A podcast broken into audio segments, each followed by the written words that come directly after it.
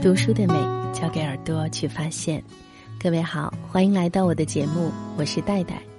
今天你过得好吗？今天我陪你读的是来自作家蓑衣的文字，名字是《亲爱的，别那么着急过正常的人生》。欢迎随时通过公众号带你朗读和我们一起交流沟通。但是不可取代的代。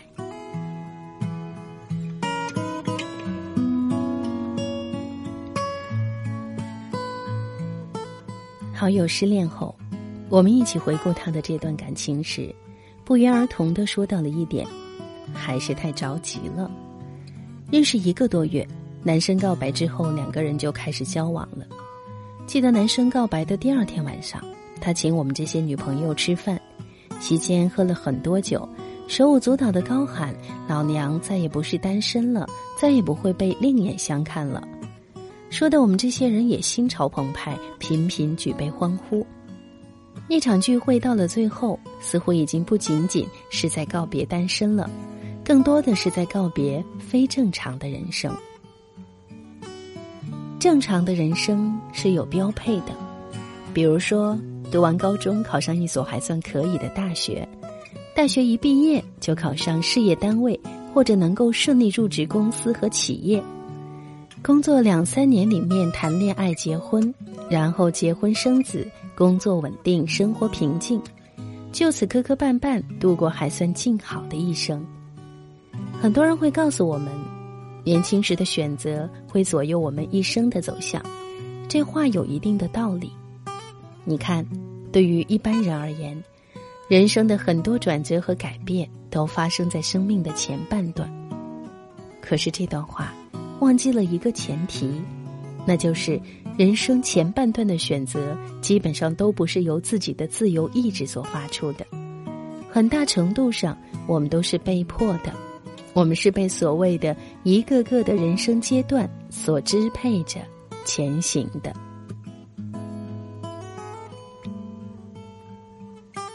一个叫做舆论眼光的东西，在规定着我们要按照标配的人生去走。如果你高中毕业，不去读大学，要么被人看不起，被批不好好学习，要么别人怀疑你的脑子有问题，为你的智商着急。大学毕业之后不工作更是不可思议，啃老族之外，还会有死读书没有工作能力的声音随之而来。工作好几年还没有谈恋爱结婚，剩女就不用再提了。在花样百出的糖衣炮弹之中，甚至连你都会怀疑自己：为什么比自己条件差很多的人都已经穿着亲子装出门了，我还没有真命天子来接呢？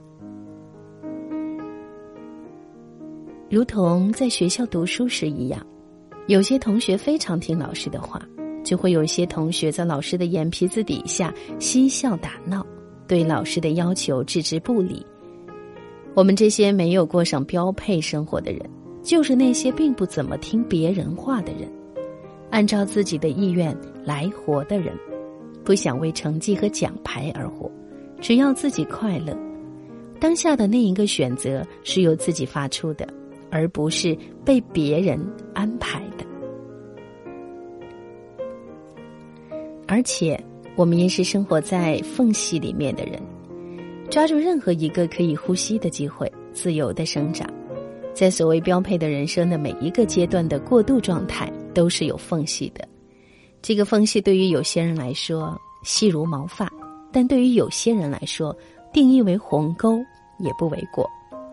在我读书的高中，一个五十多人的班级，只有不到十个人考上大学。大学毕业之后，我没有找工作。而是给自己一年的时间继续考研，顺便出版了自己的第一本书。我周围工作五年以上的朋友，单身的还有一大把。标配的人都会追着潮流，直接进入下一个阶段，而我们由着性子，这里瞧瞧，那里逛逛，生怕错过什么东西，一而再，再而三的流连忘返。我是一个从没想过过标配人生的人，尤其是年轻的时候，当别人过着朝九晚五的上班生活时，我可以在咖啡馆和健身房自动穿梭。不是不工作，而是二十四小时随时待命，一儿活来就立马上手。当别人谈恋爱、结婚、生子的时候，很长一段时间内，我不想谈恋爱，觉得一个人的生活还没有过够，还没有尝试到单身状态更多的味道和层面。一个人旅行，从国内到境外。一个人租房租到烦的时候，尝试买房，并不因为自己单身就不去考虑这些看似属于两个人的事情。一个人在疲惫不已和艰难到快要撑不下去的时候，抱抱自己，买奢侈的小物件奖赏自己，第二天又活蹦乱跳了。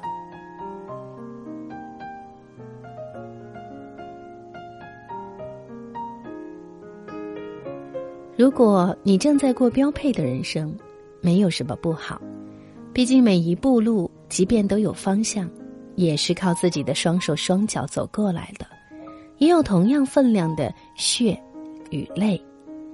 标配并不意味着容易，任何生活方式都不是从天而降，都是需要去争取的。我们报以同样程度的感恩和珍惜。而如果你在过非正常、非标配的人生，在别人眼里是浪子、是游子、是疯子，那一定不要着急，不要心切，不要念念的往标配的人生上拐。其实，对于百分之九十五以上的人来说，最后都会有一个和标配的人生一样的结果，会有一个温暖的家庭，会有一个养家糊口的工作。只要不是特别懒惰和消极，这些我们最终都会有。如果你愿意，可以在三十岁、四十岁之后，每一天都在这样的状态里。可是，如果现在你是二十几岁，如果你已经在非正常的状态里，那希望你由着自己的本心出发，使劲儿折腾，使劲儿不正常，使劲儿非标配。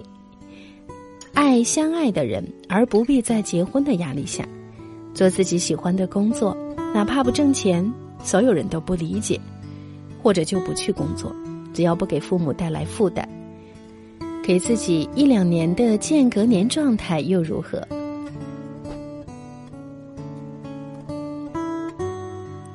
我很喜欢的姐姐前两天发了一条消息，她辞去了担任一年的公司副总裁的职位。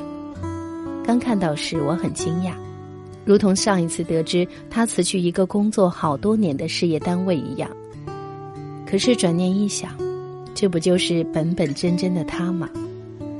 如果你的内心里面不把自己封锁掉，始终开放着拥抱不可能，你就会成为常人眼中的异类。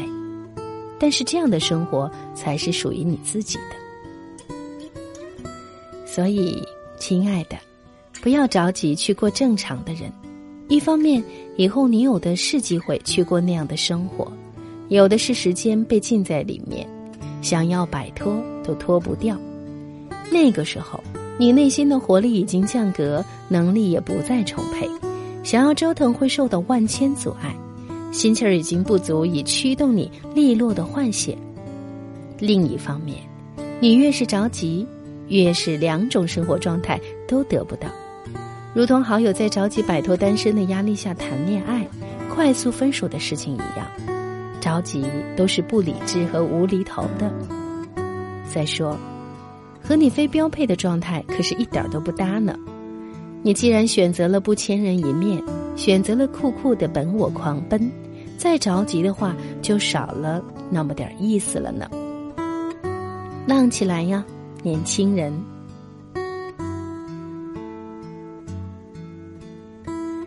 刚刚我们一起读的是阅读计策划作者蓑衣的一篇文章，名字是《亲爱的，别那么着急过正常的人生》。也希望你可以在这样的一篇文章当中对号入座。如果你有什么样的感触，可以随时通过节目的公众号“带你朗读”和我一起交流沟通。带是不可取代的带。好了，我是戴戴，祝你晚安，我们下次再见。简单点，说话的方式简单点，递进的情绪请省略。你又不是个演员，别设计那些情节。没意见，我只想看看你怎么演。你难过的太表面，像没天赋的演员，观众一眼能看见。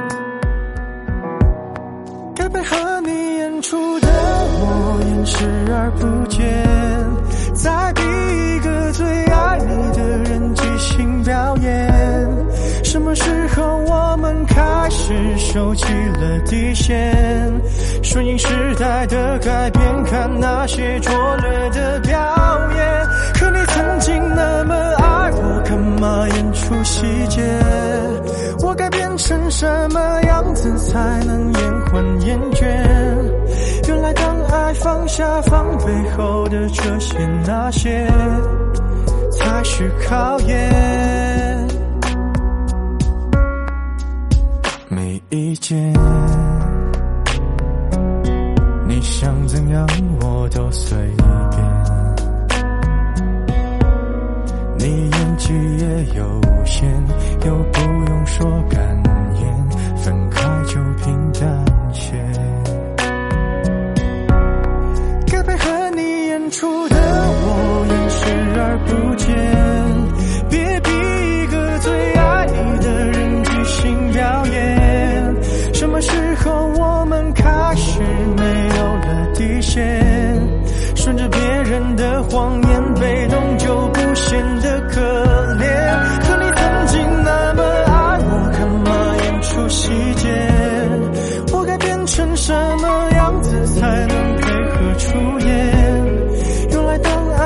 下放背后的这些那些，都有个期限。即使台下的观众就我一个，其实我也看出你有点不舍。场景也习惯我们来回拉扯，还计较着什么？是说分不开的也不见得。其实感情最怕的就是拖着，越演到中场戏越哭不出了，是否还值